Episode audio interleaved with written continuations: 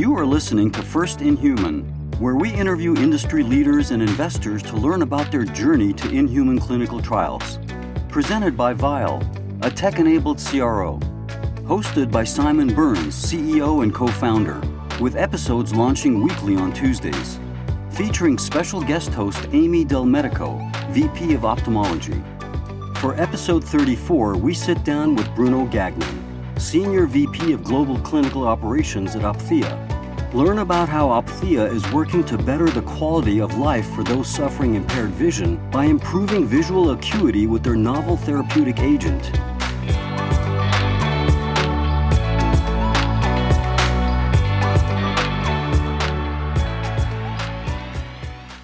Hi, everybody. I'm Amy Del Medico, and I'm Vice President of Ophthalmology here at Vial.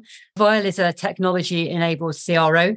I've worked in industry for the last 20 years, and I'm here today speaking with Bruno Gagnon, who is SVP of Global Clinical Operations at Opthea. Bruno, would you like to introduce yourself?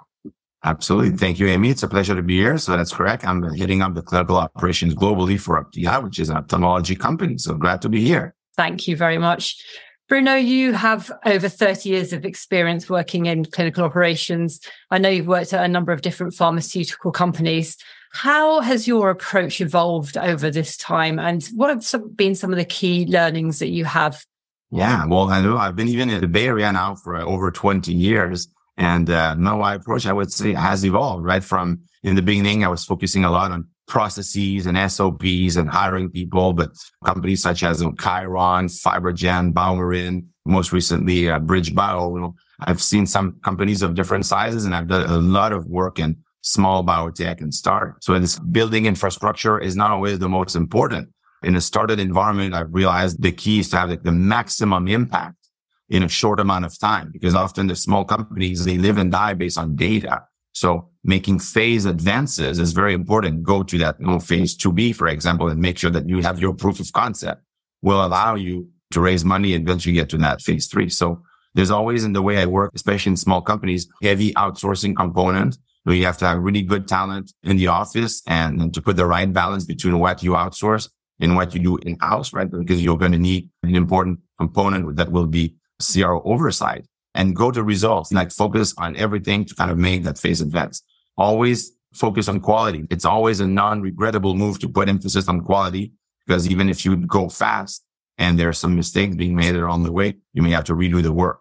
And typically spending more time on the front end, the planning period is always important. Like you can never plan too much in advance and you can never hire great people too early. Has never happened in my career that I said, Oh, I wish I would have hired that great person later. You always feel that you need the people to be able to support you. So what I call is like hiring ahead of the curve is very, very important. I really like that. You can never hire great people too early. That's fantastic.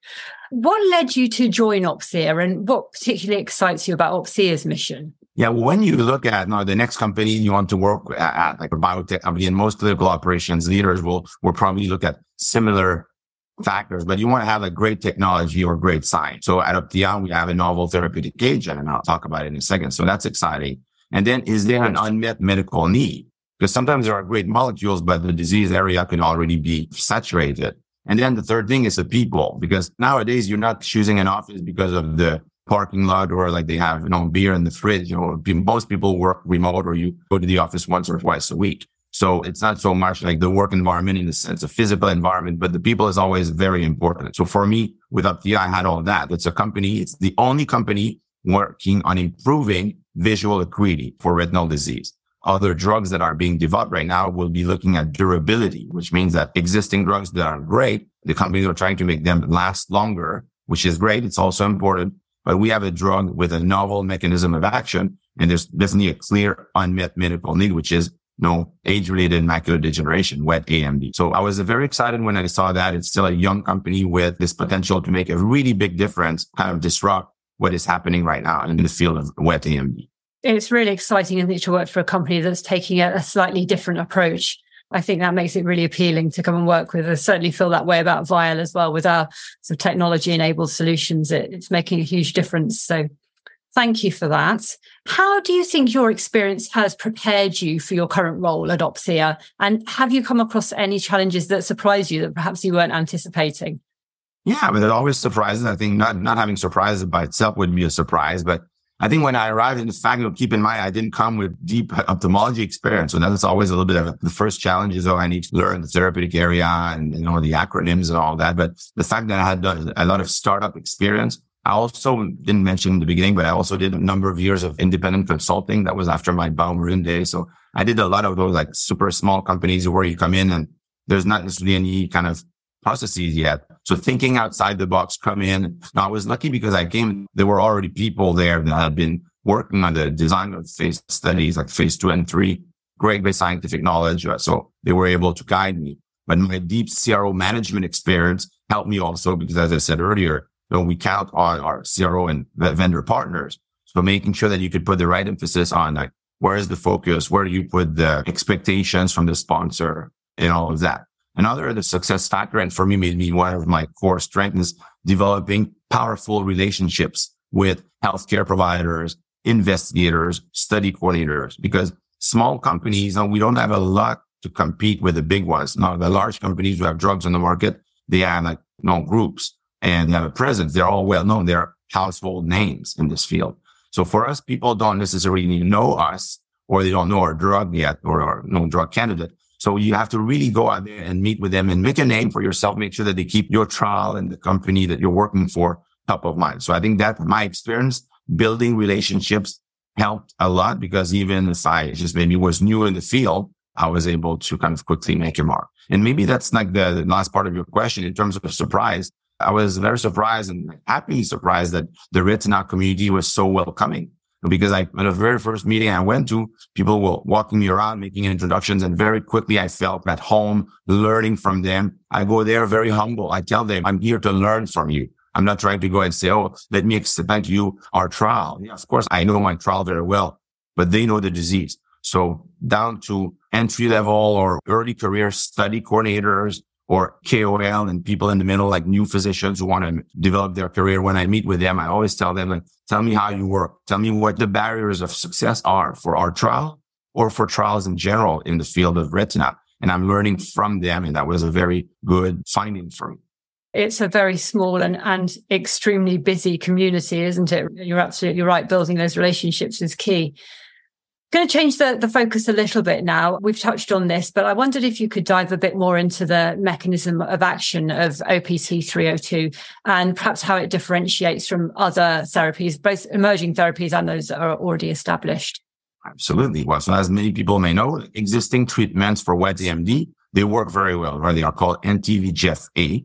And for example, ranibizumab, which is Lucentis, and aflibercept, which is Eylea. So these are good. They have revolutionized the treatment of wet AMD, you know, and uh, IVT injections are not the standard of care. There's no doubt about it. But however, we know that they are not sufficient. Like more than 40% of patients on these therapies still do not achieve meaningful vision gain. About 25% will have further vision loss despite being on these drugs. In fact, the majority of patients, they end up not being able to do daily life activities such as or driving, cooking, or reading. So our compound, our molecule is called OPT302. It's a novel therapeutic agent. What it does is it inhibits the angiogenic signaling through VEGFR2 and 3 receptors. So it blocks, or we can even say it traps the ligand VEGF-C and D. So it blocks them. It prevents them from activating VEGF2 and 3 receptors. With that, it provides broader inhibition of the angiogenesis process and it prevents leakage from existing blood vessels. So it works two ways blocks the formation of new blood vessels in the eye and prevents leakage from existing blood vessels. Our theory is in the results from our phase 2B trials, which were very strong.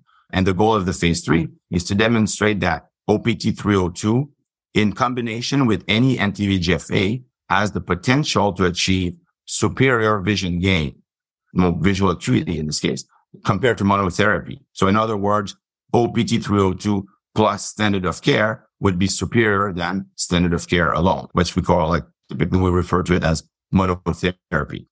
Thanks, Bruno. Are you able to discuss the status of Coast and Shore? How are they going? And is there any particular milestones that you'd like to talk about? I'm happy to. I mean, obviously, this is my day to day life. It's right now is my, you know, my passion. So sure, it's we have two phase three pivotal trials that are ongoing and recruiting. Shore is our drug on top of Lucentis and Coast is our drug on top of Eylea, right? They are global studies. We are in 25 to 30 countries.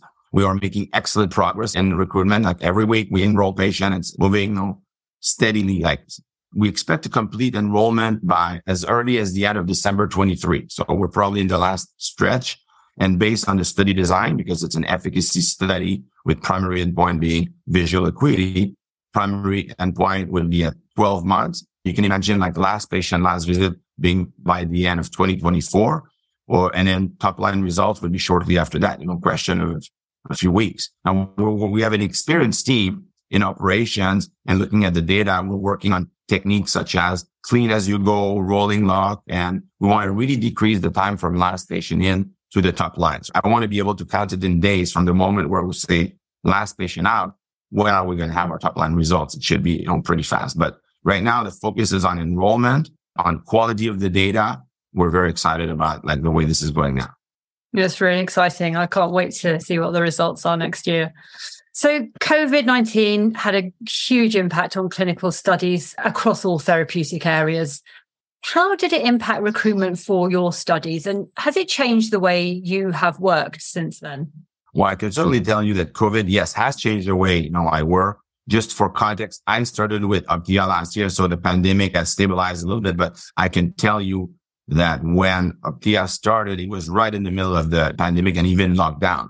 So the huge challenge there, as you can imagine, starting a trial around that time, everybody in the industry faced challenges of startup because you had contracts, you had IRBs, you had regulatory authorities. So a lot of those were delayed. So this was a hard, very challenging start. On top of that, you think about, if you remember, I mentioned earlier, no side, no personnel engagement. That was a lot harder because anything from investigator meetings to SIVs to CRO kickoff meeting, everything was done online. And we know we can do online meetings, but it's not the same. And if you do a study in like 25 countries and you have no chance to go to any of those, it's really hard. So the study had like started in a challenging environment, like many people. In another area that I think we all appreciate in the COVID era is staff turnover, not just like CRO staff in our own staff, but at the site level. Many people at the site level decided to go work somewhere or work from home. So even investigators would say, I would love to do your study, but I don't have the personnel to run it. We are overwhelmed, so I cannot take it. So site selection was affected.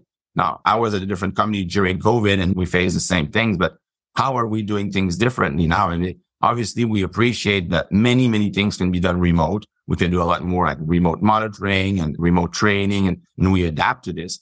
But I want to go back to the importance of the human contact. It's not enough. And if you have zero choice, then of course we can do things like we can support the patients. We can give them transportation. We can deliver drugs at their home, all these types of things. But some trials, like a drug that needs to be injected, intravitreal injection, you cannot do this from home. So patients still need to be able to go to the site. So we need to figure out ways to support the patients in any kind of environment like that.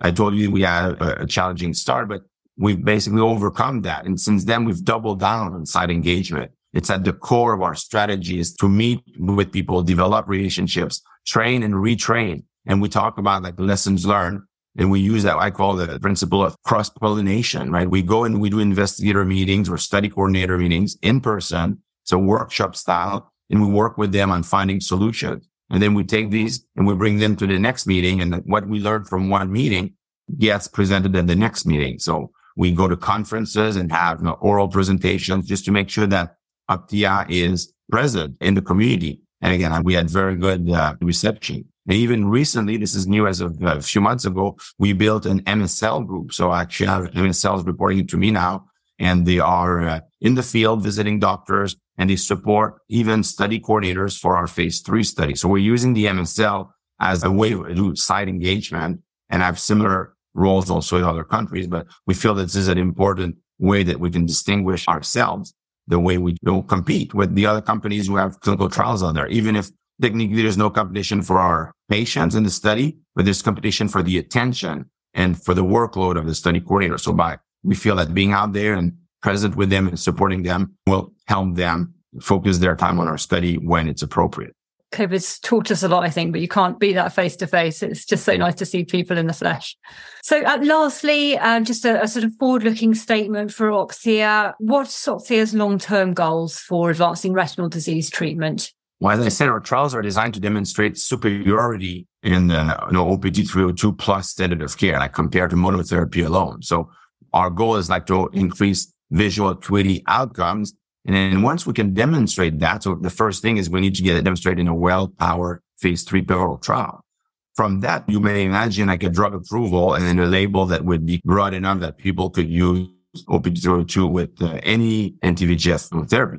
After that, we will obviously look at other indications like, you know, in, in retina, like DME, diabetic retinopathy, RVO, and uh, we're focused on patients. Like we want to make sure, like, where are the needs? Where are the areas where patients need it? And the doctors, we want to give them tools. Once we can demonstrate that in wet AMD, we're planning to continue to explore other indications. So we feel we have one of the most innovative drug treatments in retinal disease, but other diseases that are characterized by venous growth and edema, we feel that we can address that. But the first step is to demonstrate in wet AMD because this is our well-powered study. So first step, then you are able to kind of look at potentially other areas. And uh, we expect that in some patients, like the doctors may want to use this earlier than later with some of their you know, more severe patients. So it will be left at the discretion of the doctors how they use OPT 302 in for the label, obviously, but how they can play a little bit with it based on the patients that they are treating themselves. So you can start early, the combination therapy, or you can wait until the patient would deteriorate. But we just hope that they will have great understanding of the mechanism of action and how they can improve visual acuity by adding anti-VEGF CND on top of what they're already using. Bruno, thank you so much. It's been so interesting talking to you today. Thank you, Amy. It was a pleasure.